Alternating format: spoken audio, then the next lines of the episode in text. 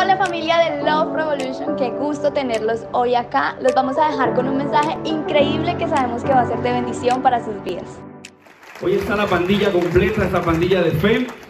Y bueno, disculpas a los que están por ahí llegando. Esta es nuestra primera experiencia en la mañana. Quisimos eh, omitirla por cuestiones de lo que ustedes ya saben, todo lo relacionado a la ruta de ciclismo nacional. Fue un tema que no queríamos incomodarlo. Sé que la iglesia ama a la iglesia y sé que hubiesen hecho todo porque ha pasado en ocasiones donde cierran la 27 los dos carriles y aún así llegamos. Pero sé que había muchos tramos difíciles en el departamento y quisimos hacerlo en la tarde, pues lógicamente hoy, noticia de última hora, hoy comenzamos oficialmente dos reuniones en Love Revolution. Así que la primera, eso, es, eso, eso merece un aplauso mejor porque creamos espacio para más personas.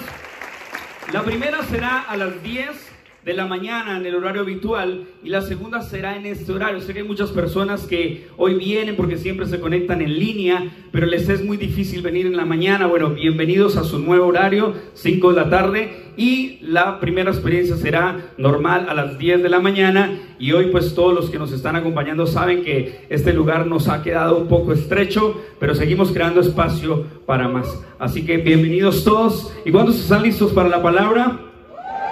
Muy bien, honramos la palabra, así que tal si me permite incomodarlo una vez más, póngase sobre sus pies.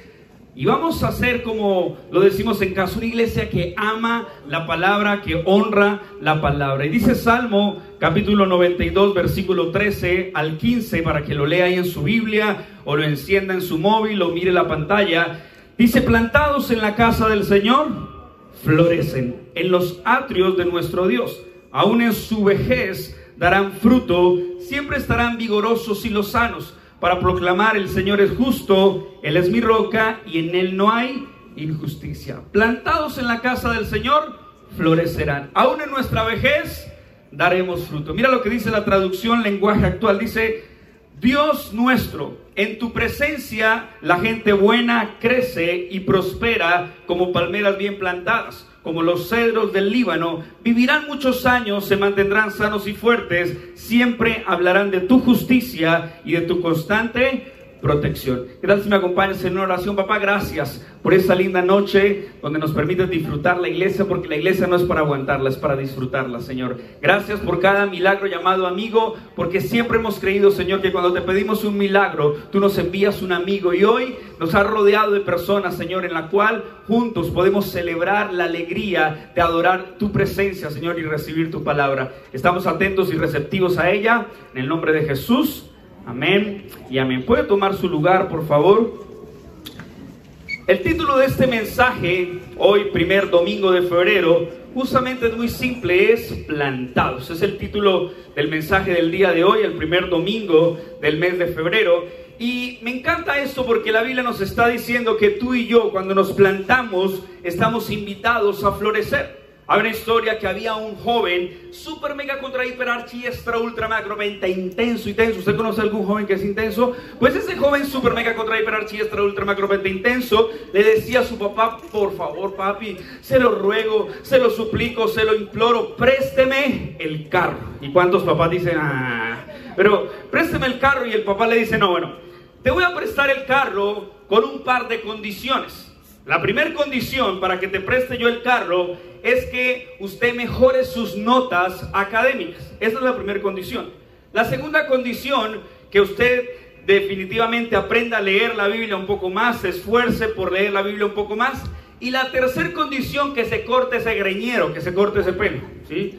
Entonces dice que pasaron los meses y el joven efectivamente mejoró sus notas académicas. Era increíble cómo había mejorado su puntaje, su porcentaje.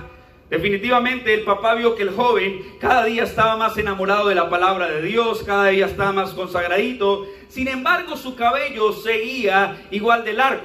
Entonces el joven se le acerca y le dice, papá, es tiempo de que me preste el carro. Mis notas efectivamente han mejorado.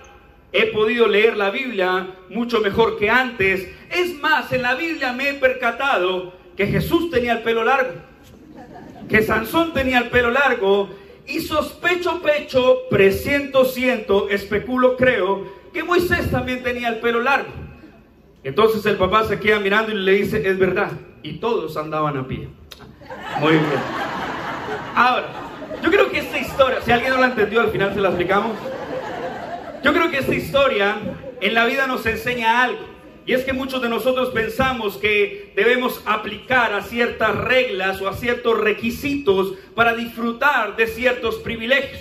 Hoy acabamos de sentarnos a la mesa y entender esta revelación es comprender que el éxito del ministerio de Jesús no ocurrió en las masas, no ocurrió en las misas, ocurrió en las mesas. Cuando tú entiendes esa revelación, Jesús le predicó a multitudes, pero el éxito no fue las masas, no fueron las misas, fueron las mesas donde él se podía sentar con los que tanto amaba. Porque muchos de nosotros entonces vemos el Evangelio como la oportunidad de que si aplicamos ciertas reglas, dogmas, requisitos, entonces podremos tener ciertos privilegios, pero no, somos parte de la gran familia. Todos son bienvenidos a casa, todos son bienvenidos a la familia de Dios. Ahora esto es importante entenderlo, ¿por qué? Porque si bien somos una familia, como toda familia, no hay familia perfecta ni los montaneros. Porque todo el mundo está diciendo, yo no quiero tener hijos, pero vi la serie Montaner y quiero tener trillizos. Entonces, muchos creen que la familia tiene que ser perfecta, pero toda familia es imperfecta. De hecho, toda familia, decimos siempre, toda familia tiene un raro.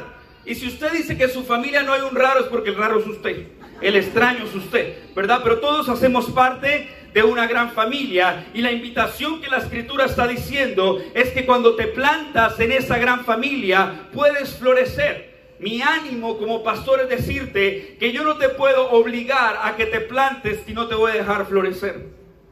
Si yo te pongo un techo para impedir que puedas florecer. Ahora mira la manera como Jesús miraba a las personas. Jesús le predicó a multitudes, miles de personas, millones de personas. Jesús le predicó a multitudes. Jesús le enseñó a 70, Jesús formó 12 y tuvo tres íntimos. Fue la manera relacional de Jesús. Le predicó a multitudes, enseñó a 70, formó 12 y tenía tres íntimos. La vida relacional de Jesús era interesante. Muchos de los discípulos de Jesús eran completamente descalificados, habían pescadores que en esa época era quizás el oficio más sobrevalorado, de menos importancia. Jesús siempre andaba con recaudador de impuestos. Jesús andaba con gente de dudosa reputación. Ahora me encanta la manera como Jesús de una u otra forma rompía los paradigmas, rompía los esquemas. Vemos vez tras vez en la escritura que Jesús se levantaba un lunes por la mañana, se tomaba su cafecito porque sin café es imposible agradar a Dios. Entonces Jesús ese lunes, imagino yo, se levantaba y Jesús decía, hoy quiero sanar un ciego, ¿cierto? Tal vez quiero predicar la parábola del monte, el Mateo capítulo 5. El martes Jesús se levantaba y decía, hoy quiero enseñar acerca del Padre nuestro. El miércoles Jesús se levantaba y decía, hoy quiero enseñar la parábola de las vírgenes. El jueves Jesús se levantaba y decía, hoy quiero enseñar acerca del hijo pródigo. El viernes Jesús se levantaba y decía, hoy quiero enseñar eh, cierto evangelio. Y empezaba Jesús vez tras vez a compartir mensajes que fluían de su corazón. Pero me llama la atención que cuando era establecido por ley no poder hacer milagros era el día sábado. Y tú ves en los evangelios, Mateo, Marcos, Lucas y Juan, que cuando era sábado Jesús se levantaba con ganas de hacer milagros. Porque Jesús era religiosamente incorrecto. Jesús cuando los sistemas religiosos lo veía, observaba a alguien que no cumplía los requisitos y los parámetros para ser llamado hijo de Dios. Y eso es sorprendente por muchas razones. Porque Jesús a pesar de que anduvo con pescadores, Jesús anduvo con gente pobre, gente marginal, gente que fue desechada por la sociedad. Hay algo importante y es que ese ven tal como eres siempre es una realidad en nuestra iglesia. Pero escúchame bien, el ven tal como eres no significa quédate como estás. Eso es algo que tenemos que entender en la noche de hoy. El ven tal como eres no significa quédate como estás. Porque el ven tal como eres es parte del Evangelio. Sin embargo, el quédate como estás no forma parte del llamado al discipulado cristiano. Si tú quieres ser un seguidor de Jesús, debemos tomar la cruz cada día y seguirle. Hoy estamos viviendo tiempos donde seguir a Jesús es algo impopular. Carlitos Corso decía, cuando hablamos de la iglesia primitiva, muchos veían alrededor a los de la secta del camino, como se les conocía a los discípulos, y decía, allá va los que trastornan el mundo. Bucaramanga es una ciudad hermosa, la ciudad bonita, la ciudad alegre, la ciudad de los parques, pero es una ciudad donde hoy vemos lastimosamente dolor, vemos inseguridad, Vemos cómo hay noticias, rumores de un niño de dos años que aparentemente se cayó por unas escaleras, pero tiene síntomas de abuso sexual. Y tú dices, ¿en qué momento la sociedad tocó fondo? En el momento en que la sociedad tocó fondo fue porque sacó a Dios, excluyó a Dios de la ecuación. Pero lo único bueno de cuando se toca fondo es que solo hay una opción y es mirar hacia arriba y comenzar a subir. Por eso hemos declarado vez tras vez en esta casa, avivamiento, manda Señor. Porque hay un avivamiento sobre nuestra ciudad. Pero para que ese avivamiento ocurra necesitamos plantarnos. Necesitamos entender el poder de la iglesia local. Hebreos capítulo 10 Verso 25 al 27 dice, y no dejemos de congregarnos como algunos tienen por costumbre, sino animémonos unos a otros, sobre todo ahora que el día de su regreso está cerca. Si usted lo mira históricamente, este pasaje dice, y no dejemos de congregarnos. Hasta en iglesia en línea, modo COVID-19, decíamos predicando en línea, y no dejemos de conectarnos como algunos tienen por costumbre. Necesitamos animarnos unos a otros. No podemos permitir que la religiosidad mine nuestro corazón y pensemos que Jesús es un Jesús obsoleto, que Jesús es un Jesús retrógrado, que Jesús es un Jesús que se quedó anclado en la historia. Porque el Jesús que tú y yo hemos escuchado y del que yo le estoy predicando es un Jesús que transformó la historia en dos. Es un Jesús que no trajo una protesta, Jesús trajo una propuesta. Jesús no trajo solo una revolución, Jesús trajo una revelación. Y Jesús no vio a las multitudes con ambición, las vio con compasión. A mí me encanta ver la iglesia reventar como está hoy. Me encanta porque hemos escuchado con mi esposa y con el staff cómo muchas personas han sido salvadas. Cómo mucha gente decía, yo no voy por allá a esa iglesia porque me caen mal los pastores, son barrigones ahí. Visten con saco y corbata. Y yo, bueno, el saco y corbata se lo dejo, para lo barrigón lo podemos discutir, ¿cierto? Pero a veces tenemos un concepto errado de lo que significa la iglesia. Y entonces la gente no quiere ir a una iglesia porque cree que la iglesia es algo ritual, es algo aburrido, es algo irrelevante. Pero cuando la escritura dice no dejemos de congregarnos como algunos tienen por costumbre, sino que animémonos los unos a los otros ahora que su regreso está cerca. Porque Jesús vino, murió, resucitó, ascendió a los cielos y Jesús regresará. Es el Jesús que nos enseña, que nos dejó algo tan importante como su novia. Su novia es su iglesia. Y cuando tú y yo entendemos que la iglesia es la novia de Jesús, podemos entender que aunque muchos han maltratado a la novia de Jesús, eso tiene que cambiar. Porque realmente entendemos que Jesús dijo, edificaré mi iglesia y las puertas del infierno no prevalecerán contra ella.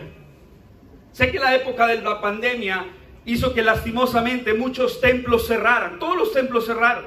Las cuatro paredes de un templo se cerraron. Pero la iglesia estuvo más abierta que nunca. La iglesia estuvo más activa que nunca. De hecho, las iglesias, la mayoría, sé que algunas de forma X o Y cerraron, muchas iglesias no pudieron continuar por muchas razones, pero nosotros como iglesia tuvimos la fortuna que de una reunión nos pasamos a tres reuniones en el lugar donde estábamos. ¿Por qué? Porque la iglesia se multiplicó. Porque Jesús dijo, edificaré mi iglesia y las puertas del infierno, ni una pandemia, ni un virus, ni ningún demonio del infierno puede prevalecer contra la iglesia y triunfar contra ella. Y cuando entendemos esa realidad, debemos amar más que nunca el poder de la iglesia local. Porque la iglesia local es la esperanza del mundo. Ahora sabe cuál es el problema que muchas veces ocurre? Que gente dice, yo amo a Dios, pero yo no necesito de una iglesia. Primera Descarriados 4.1. No, el hecho de que yo no vaya a la iglesia no significa que yo estoy cerca a Dios. Primera Descarriados 4.1. Porque Jesús dice, no dejemos de congregarnos. Necesitamos animarnos los unos a los otros. ¿Sabías que, por ejemplo, hay personas que dicen que de una u otra manera ellos pueden buscar a Dios en su forma, pero no hay muchos caminos para llegar al Padre. Alguien dice, mira, yo creo en esto, yo sigo esto, me encanta esto, me fascina esto. Y en nuestra búsqueda humana por explorar diferentes campos para tratar de conectar con el universo, ¿por qué en lugar de pedirle al universo no le pides directo al Dios del universo? Porque de todas las formas tratamos de buscar, de explorar, pero escúchame esto, si Jesús dijo que edificaría su iglesia, es porque en la iglesia hay poder. En la iglesia nos animamos los unos a los otros. Así que tú no puedes decir que amas a Dios, que amas a Jesús y no amas a su novia. ¿Puedes imaginar eso? A usted bienvenido, porque sería muy machista. No usted bienvenido, pero su novia no. Tú no puedes decir que amas a Jesús y no amas a su novia. La iglesia. Necesitamos replantear un poquito la importancia de por qué nos plantamos en la casa de Dios. Hoy estamos hablando del domingo de visión porque hay visión en esta casa. Los que vienen desde tiempo atrás saben lo que hemos declarado en la palabra. Dice, se alegrará los que menospreciaron los modestos comienzos. ¿Puede creer cuántos músicos pasaron por nuestra iglesia? Músicos que veían a Alvarito estresado porque en el anterior lugar las cosas no eran tan cool, no eran tan agradables. Y muchos como que, no, así no sirvo. Pero cuando pasamos a un lugar un poco más contemporáneo, donde ya hay una historia, aparecieron milagrosamente porque Dios les tocó el corazón que querer estar en alabanza. Que sienten un llamado para hacerlo. Y entonces nosotros decimos, ok, la Biblia me está diciendo, se alegrarán los que menospreciaron los modestos comienzos. Y si creemos eso, sabemos que lo que ocurre aquí domingo a domingo, semana a semana en las tribus, es que gente es restaurada, gente es transformada, gente es sanada, matrimonios se restauran, vidas son libres de las drogas. Hay tanto poder en lo que ocurre aquí. No es simplemente cantar canciones por cantar, es entender lo que realmente representa ese avivamiento que como iglesia hemos creído. Amos, está en la Biblia, Amos capítulo 8, versículo 11 dice, Vienen días, afirma el Señor omnipotente, en que enviaré hambre al país. Tranquilo, tranquilo. Vienen días, afirma el Señor omnipotente, en que enviaré hambre al país, pero no será hambre de pan ni sed de agua, sino hambre de oír las palabras del Señor. Eso es una buena noticia, ¿alguien lo cree de verdad?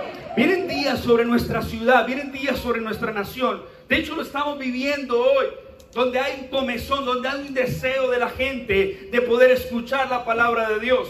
Porque las siete montañas de influencia que hay, los las artes, la política, las comunicaciones, de una u otra forma saben que no tienen resuelta el cambio de la humanidad.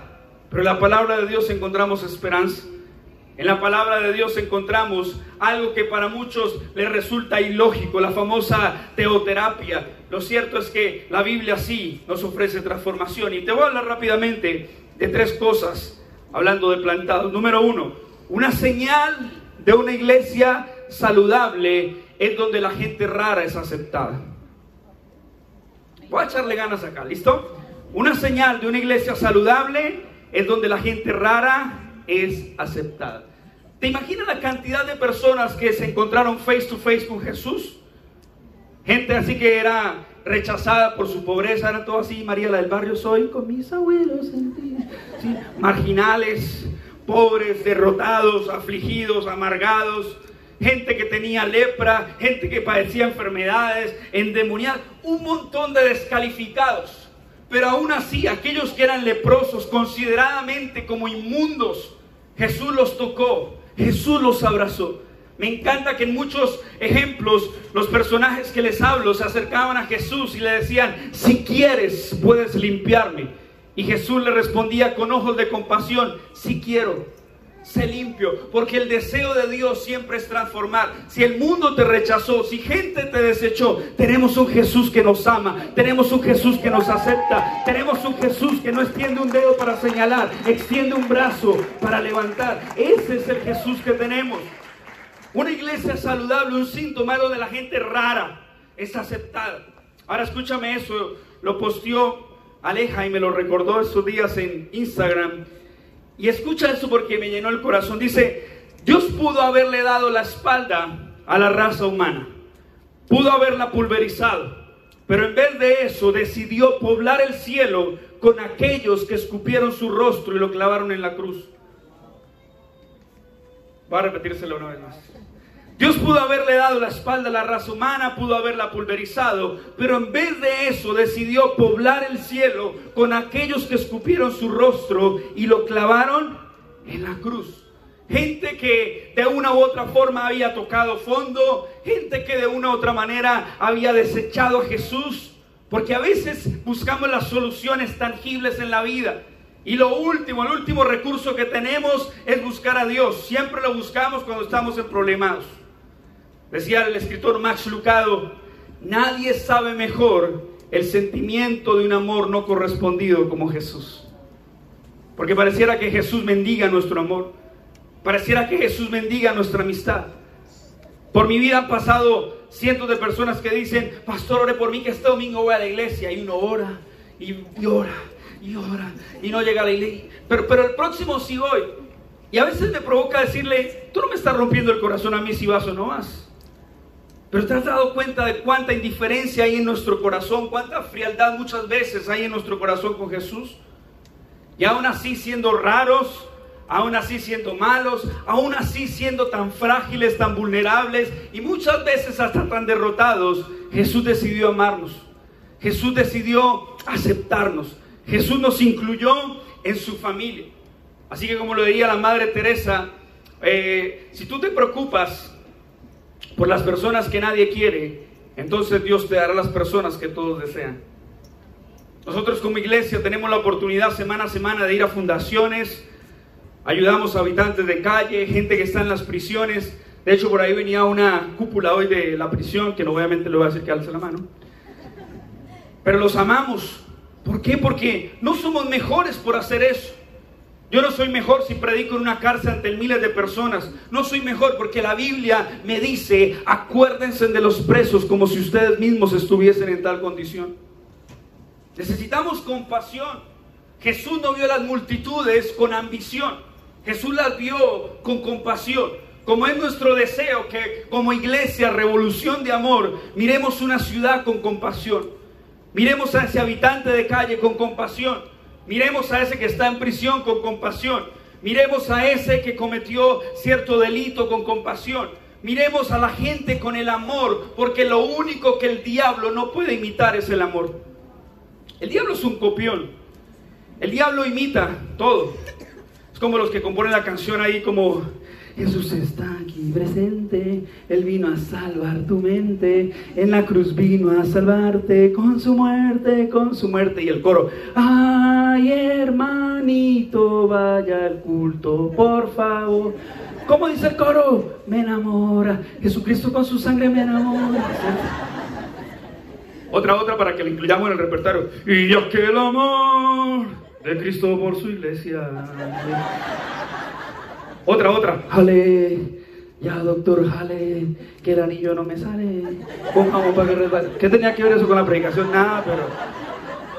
Y a veces vemos que el diablo es experto en imitar. Pero lo único que el diablo no puede imitar es el amor. Lo único que el diablo no puede imitar es el amor que Jesús sí tiene por la humanidad. Jesús murió con sus brazos extendidos, es una señal de inclusión, todos son bienvenidos. Y cuando eres bienvenido a casa, no importa cómo estás, Llegaste sucio, llegaste harapiento, llegaste derrotado, llegaste con el corazón destrozado. Bienvenido a casa, porque muchos de nosotros llegamos en peores condiciones y Jesús no nos miró los rotos del pantalón, Jesús nos miró los rotos del corazón. Jesús no le importaron las marcas en nuestra piel, Jesús le importó las marcas que habían en el alma, marcas de abuso, marcas de depresión, marcas de ansiedad. Y aún con esas marcas Jesús decidió amarnos. Así que si nos enfocamos en las personas que nadie quiere, Dios nos dará las personas que todos desean. Love Revolution no es una iglesia clasista. Porque, ah, es que este es bienvenido y entonces tiene la exclusividad en primera fila. No. Aquí no hay ni primera, ni segunda, ni tercera fila. Es más, no hay ni filas. Por eso algunos están sentados en, las, en el piso. Somos una iglesia que rompe los esquemas. Pero ¿sabe por qué? Porque no somos clasistas. No es que, uy, ¿usted quién es? ¿Usted es el pastor, el apóstol, el arcángel, la Trinidad, la cuarta persona, la Trinidad? No, soy un servidor más. Porque Jesús no entregó su vida en aquel Calvario, no enseñó un discurso donde los demás le servían a Él. Jesús estaba para servirle a los demás. Es la revolución del servicio. Es impresionante porque muchos en su ego, en su orgullo y en su vanidad quieren títulos, quieren posiciones, pero Jesús se ciñó una toalla y comenzó a lavar los pies de sus discípulos porque no hay nada más amoroso que el servir a los demás.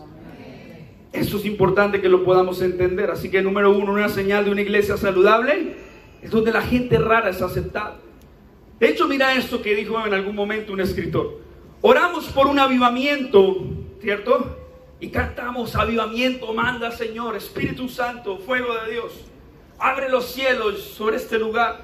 Lo declaramos, pero escúchame esto. Cuando oramos por un avivamiento, oramos. Pero nos alteraría ver que se llenen nuestros templos de personas que hemos discriminado históricamente. Porque a veces me suele pasar a mí como predicador, solo, solo para tener una empatía con ustedes. Donde yo llego a algún lugar y soy el predicador invitado y llego tal cual así estoy vestido y me dejan esperando por allá. Revíselo. Hmm. Requísenlo, requísenlo. Ese se cree Justin Bieber o Maluma. Sí, entonces. Oye, Uribe, una de dos. Sí, entonces. Y es complicado porque definitivamente decimos todos son bienvenidos, pero eh, entra sin la gorrita, ¿listo? Todos son bienvenidos, pero Dios le bendiga y le miran lo roto del pantalón, si vino pantaloneta. Y es sorprendente cuánta superficialidad hay en medio de eso. Jesús en Mateo capítulo 23 confronta a los religiosos y le dice, ustedes son sepulcros blanqueados porque por fuera lucen intactos, pero por dentro están llenos de huesos de muertos que pudren y que apestan. Jesús era blando con el pecador, pero era tosco con el religioso. ¿Qué mensaje nos estaría dando Jesús? ¿Qué mensaje para aquel que viene? Mire, en el anterior lugar llegó un tipo borracho, ebrio, mejor dicho, así como, pastor, lo quiero mucho. Y llegó y, teníamos algunos voluntarios que les faltaba desaprender un poquito y estaban mirándolo así con ojos de liberación. Y entonces, recuerdo que uno de ellos dijo, más yo puedo ir y traigo ropa para que se cambie. Y el de al lado le dice, sí, pero se va a cambiar la ropa, pero el tufito que tiene, alcohol etílico, chirrinche, todas esas tenía ahí y se bañó en la iglesia. Estuvo en primera fila en la iglesia.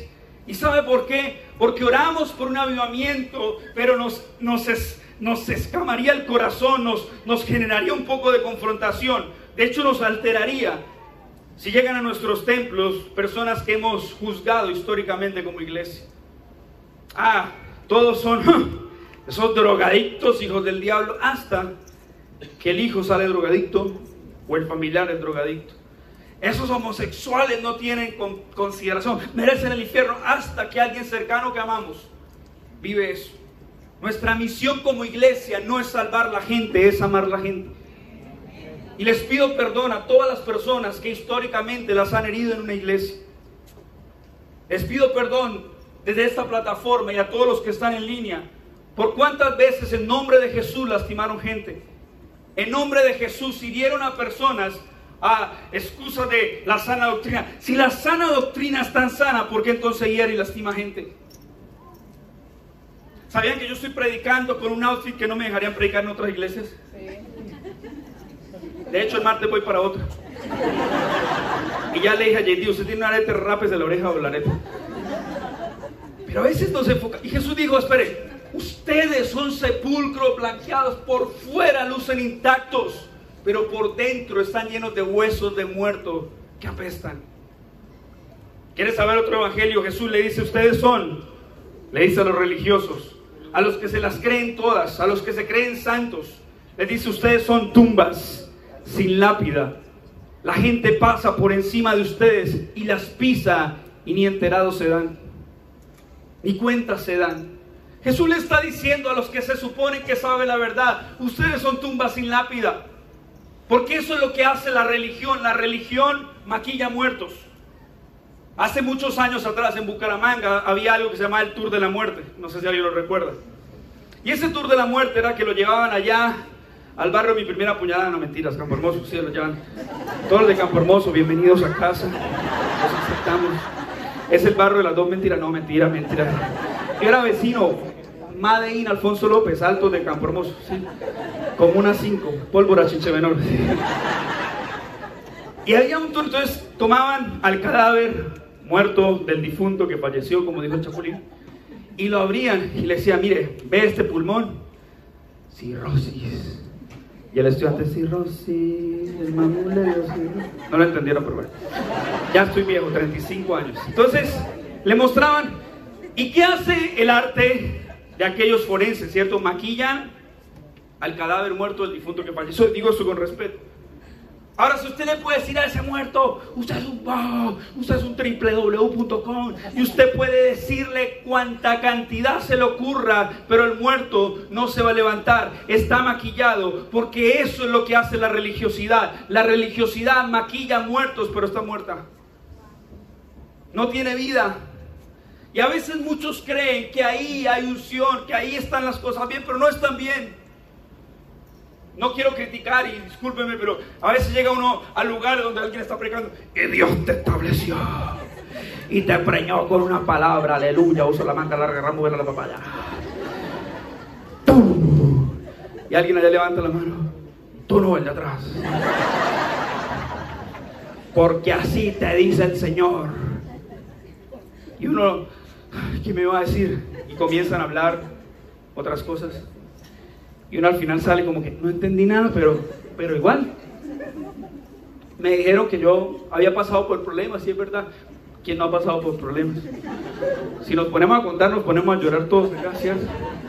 Pero una señal de una iglesia saludable donde la gente rara es aceptada.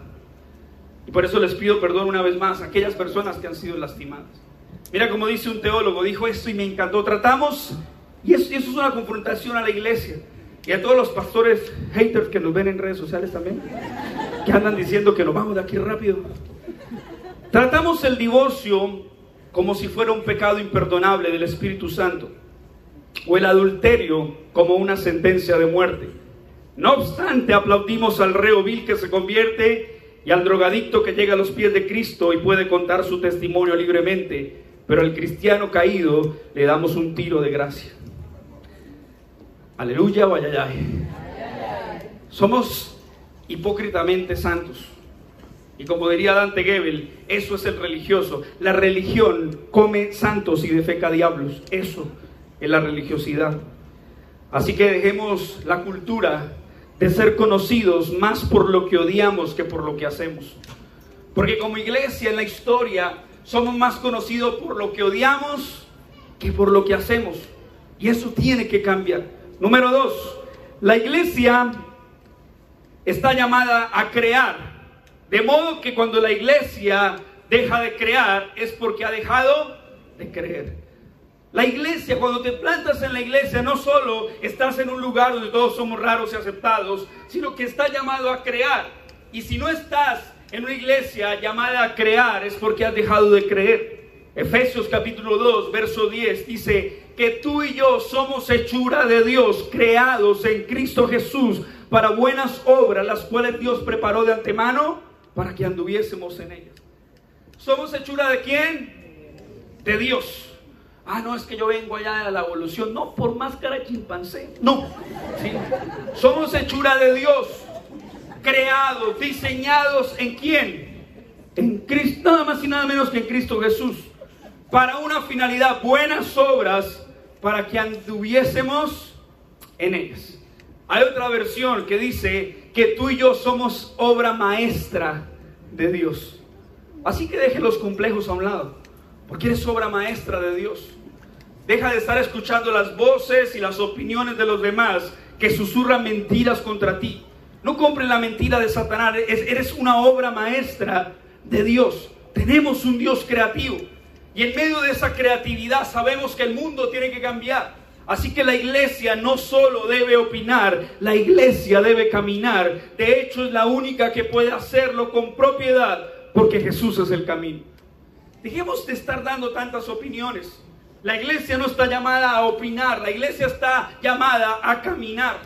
Y es la única que tiene la autoridad para hacerlo porque Jesús es el camino.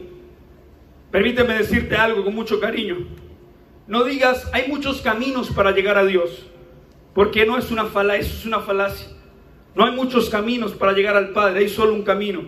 Su nombre es Jesús. Jesús es el único camino al Padre. Así que ser una iglesia de hechos y no de opiniones es nuestro llamado para este 2023. Ser una iglesia de hechos. Amamos lo que hacemos, no somos una iglesia que promueve el activismo de hecho, pero hacemos un montón de cosas donde tú puedes florecer. Yo no te puedo decir, plántate si no te voy a dar la oportunidad de florecer. Es más, yo no se la voy a dar a usted, Dios se la está dando a usted. En esta casa puedes florecer. ¿Y sabes por qué? Porque es el momento donde una generación de niños como los Lion Kids que están en este momento, de preadolescentes, de adolescentes, de jóvenes y de ancianos, porque no somos una iglesia juvenil, somos una iglesia generacional. Dice la palabra, plantados en la casa del Señor florecerán, aún en su vejez darán mucho fruto. Todos son bienvenidos, todos pueden ser parte de la extensión del reino sobre nuestra ciudad. Y debemos caminar, no solamente tenemos que opinar.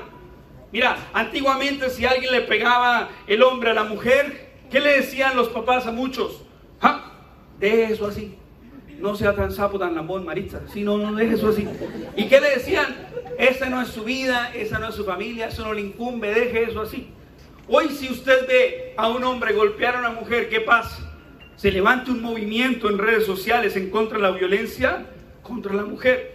Porque la iglesia no tiene que ser estática, la iglesia tiene que practicar el movimiento. La iglesia, todo lo que no se mueve, se estanca y lo que se estanca se muere. Entonces necesitamos ser una iglesia de movimiento. Yo conté una anécdota, una vez estábamos con mi esposa caminando por el Alfonso López. Y veníamos de visitar a mi mamá y mi esposa ama a las mujeres. De hecho, recuerden, Woman Time 2023, las mujeres no lloran, fracturan. Pronto le diremos la fecha y los invitados. Pero íbamos pasando así como a las 10 de la noche y vemos como un señor está golpeando a su hija, cómo está insultando la esposa. Y yo veo la escena y yo no sabía si gritar, porque si gritaba muchos camosos y me quedaba callado mucho cobarde. Pero mi esposa es paisa con santanderiana. Dios mío. Y mi esposa le dijo, ¿qué te pasa vos? Y le gritaron del balcón, no sea tan zapa. Y ahí ya, ya, me calentaron a mí yo, él le dijo, Zapa, pase esa raya menor. Y entonces cuando le dice Zapa, yo le digo, Zapa usted. mira alrededor para que nadie se diera cuenta que era el pastor que estaba Pero mi esposa no se quedó callada, mi esposa, ¿vos qué te crees? Sí. Mira, Lady, sí, así, así, la habló, peligrosísimo. Y yo no sé por qué mi esposa se le ocurre decir, Golpea a un hombre a ver si eres capaz. Golpealo, golpealo. Y yo le decía a mi hijo, Pues el tipo dice, pues ya le pego a su marido. Para hacer la historia larga corta, ese día lo golpeé, no mentira. Literal, no estoy mintiendo. El tipo bajó a pegarme y yo no sabía si correr, porque si corría, si cobardía con mi esposa. Y si me paraba a pelear, dañaba el testimonio, ¿cierto? Pero gracias a Dios que Dios envió un policía ese día. no de los que llegaban al otro lugar, no, eso no, sino otro policía. Y ese momento para mí fue un poco molesto, fue un poco incómodo, pero sí entendí esta realidad. La iglesia no tiene que ser una iglesia de opiniones, tiene que ser una iglesia de hechos. Una iglesia que aprenda a caminar, porque la iglesia está para eso. En primera de Pedro 4.10 dice, cada uno ponga al servicio de los demás el don que haya recibido administrando fielmente la gracia de Dios en sus diversas formas. Dios no nos quiere uniformes, Dios nos quiere multiformes, porque es la multiforme gracia de Dios. Así que aquí hay creativos, empresarios. ¿Cuántos de ustedes son empresarios? ¿Cuántos de ustedes son artistas? ¿Cuántos de ustedes son cantantes? ¿Cuántos de ustedes son futbolistas, deportistas? ¿Cuántos de ustedes son expertos? Por aquí hay gente que es experta en maquillaje, gente que es experta en comida, gente que es experta en belleza, en calzado. Todos somos diferentes y Dios no nos quiere uniformes, nos quiere multiformes. Pero te doy un consejo para tu 2023. No permitas que tu éxito te aleje del Dios que te bendice. Porque es un problema serio. Venimos, oramos para que Dios nos bendiga y Dios nos da gracia, nos da favor divino, pero luego nos olvidamos del Dios que nos bendice. Oramos porque Dios abra puertas y cuando Dios abre puertas, entonces nos olvidamos de Dios y ya no tenemos tiempo para ir a la iglesia, no tenemos tiempo para congregarnos, no tenemos tiempo para agradecer. Dios sabe lo ocupado que estamos con la bendición que nos dio, pero no es así. Estamos llamados para crear y Dios te quiere dar más este 2023. Lo profetizamos, lo creímos en el 2022, el año del favor divino, un año de abundancia divina, un año de expansión y un año de protección. cuando lo creen? De hecho, le informo que por eso lo hemos creído abundancia divina, expansión. Vamos para nuestra segunda experiencia. En marzo, nuestro aniversario, que viene el invitado desde México, viene Gustavo Falcón, un invitado internacional buenísimo. Y no vamos a poder estar acá, estaremos en un lugar ese domingo, último domingo de marzo. Porque hay un espacio para que gente en Bucaramanga sepa que hay una iglesia de más amor, de menos religión. Una iglesia que ama a Jesús, que ama a Dios, pero que ama a las personas. Y número tres, un consejo para que entendamos es que una iglesia enferma no puede sanar a nadie. Una iglesia enferma no puede sanar a nadie. Marcos capítulo 2, verso 17 en la traducción lenguaje actual dice, Jesús los oyó y les contestó, los que necesitan al médico son los enfermos, no los sanos. Y yo vine a invitar a los pecadores para que regresen a Dios, no a los que se creen buenos. Jesús está mirando un montón de gente. Jesús está exhortando a la audiencia y le dice, no son los sanos los que necesitan un médico, sino los enfermos. Y yo no he venido por los que se creen intachables. Yo no he venido por los que se creen que cumplieron las reglas, los requisitos. Yo vine por los pecadores, para que regresen a Dios no a los que se creen buenos. ¿Te puedes imaginar? Jesús caminaba por las calles y los religiosos lo veían con celo, lo veían con envidia y el apodo que le tenían de forma despectiva es, míralo, allá va el amigo de pecadores. ¡Wow! ¡Qué gran piropo y elogio que nos llamen amigo de pecadores! Porque si tú has sido un pecador, Ahí va el amigo de pecadores. Tenemos un amigo y su nombre es Jesús. Un amigo que no levantó un dedo para señalarte, para acusarte. Un amigo que extendió un brazo y te levantó. Recordemos esa escena de aquella mujer sorprendida en el mismísimo acto de adulterio. Y entonces el machismo religioso la llevó a la mujer, no llevó al hombre para cometer adulterio se necesitan dos, ¿no? Y entonces llevaron solo a la mujer sorprendida en el mismísimo acto de adulterio. Llegaron con piedras siendo confrontativos con Jesús. La ley dice que tenemos que apedrearla. Y Jesús se hinca en tierra y comienza a escribir en la arena. Y entonces no se sabe qué a ciencia cierta fue lo que escribió. Lo cierto es que cuando la gente que está ahí a punto de tirarle una piedra a la mujer, observa lo que Jesús escribió.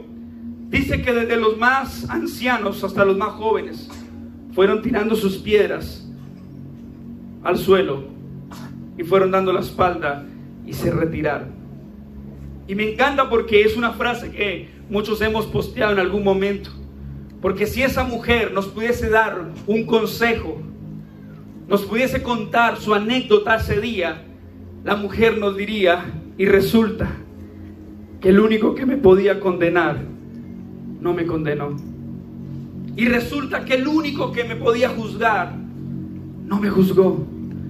Jesús la observa y le dice, mujer, ¿dónde están los que te condenan? Ella responde, se han ido.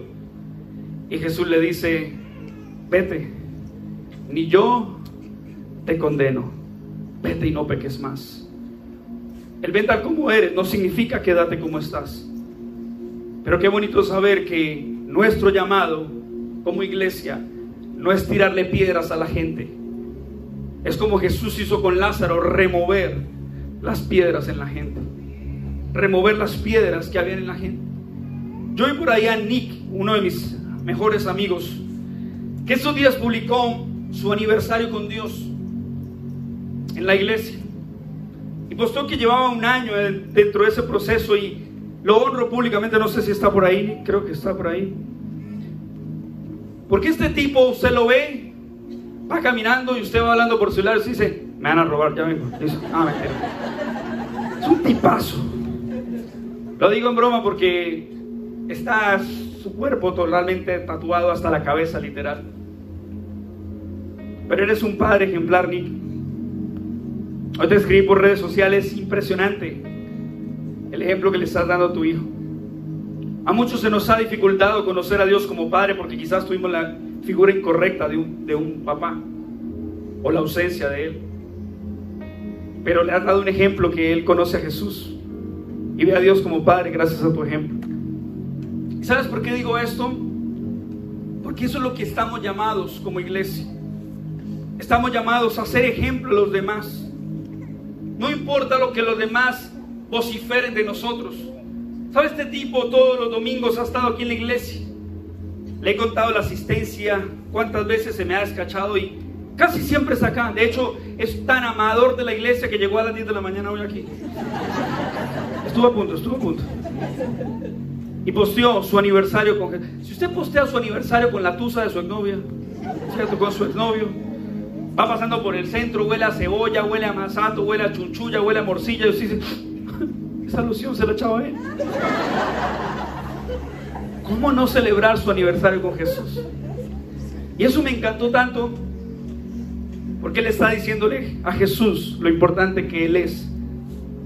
Así que Mateo 23, 13, voy rápidamente porque el tiempo se me va. Jesús le dijo a los fariseos y a los maestros de la ley, ¿qué mal les va a ir, hipócritas?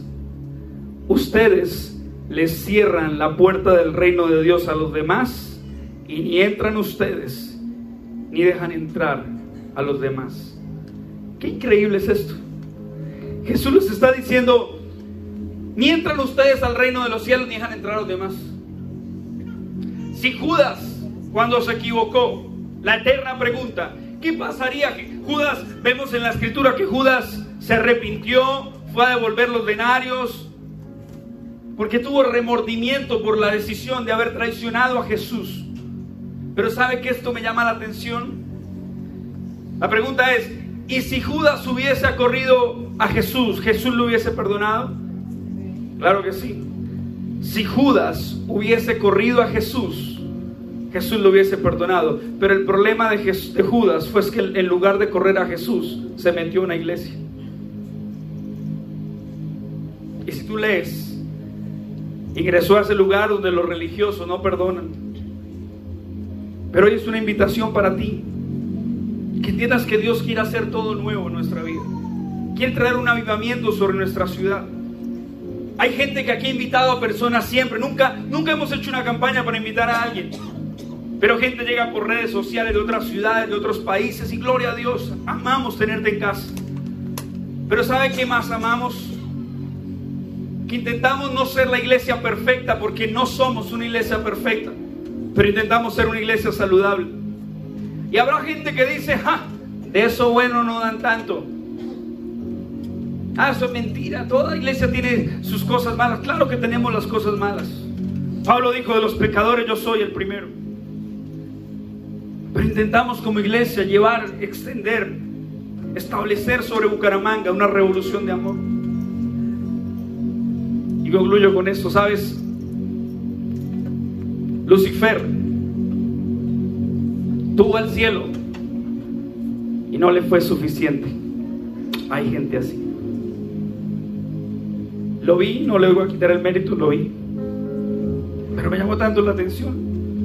Lucifer tuvo al cielo y no le bastó, no le fue suficiente. Y hay gente así. Pero es una invitación, amada iglesia, amigos, para que juntos podamos en este 2023 plantarnos y florecer. No servimos a Dios solo con nuestros talentos en una plataforma, lo podemos hacer de mil formas. También este es un lugar para que puedas florecer. No somos la mejor iglesia de Bucaramanga, estamos lejos de serla. Y no es nuestra forma la correcta, es simplemente una forma. Hay muchas formas de hacer iglesia. Pero qué bonito que a partir de este 2023 en nuestra ciudad se empiece a desatar un avivamiento, donde la gente no se preocupe por cómo debo ir a la iglesia. debes ir con el corazón dispuesto. Debes correr. Dijo Dante Gebel en alguna oportunidad, si uno de mis hijos la embarra, una de mis políticas dijo ayer, eso me llamó la atención, dijo, entre más grave sea su error, más rápido corra donde yo estoy. Porque cada vez que te equivocas, que yo me equivoco, solemos aislarnos en lugar de correr a nuestro Padre.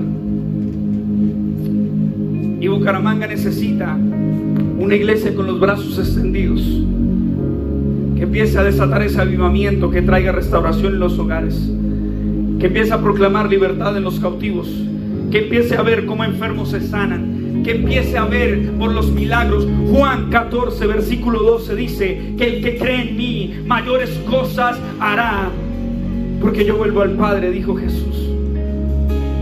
Así que damas y caballeros, líderes, niños, jóvenes, ancianos, aún en nuestra vejez daremos fruto. Plantados en la casa del Señor florecerán. ¿Qué tal si te pones en pie, por favor?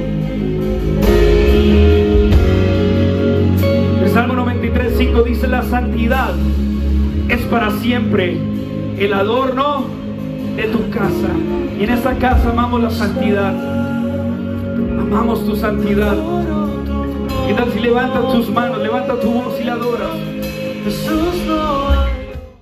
Familia, gracias por quedarte hasta el final del mensaje. Esperamos que haya llegado a tu corazón y que sobre todo haya traído palabra fresca para tu vida. Nos vemos a la próxima. Dios te bendiga.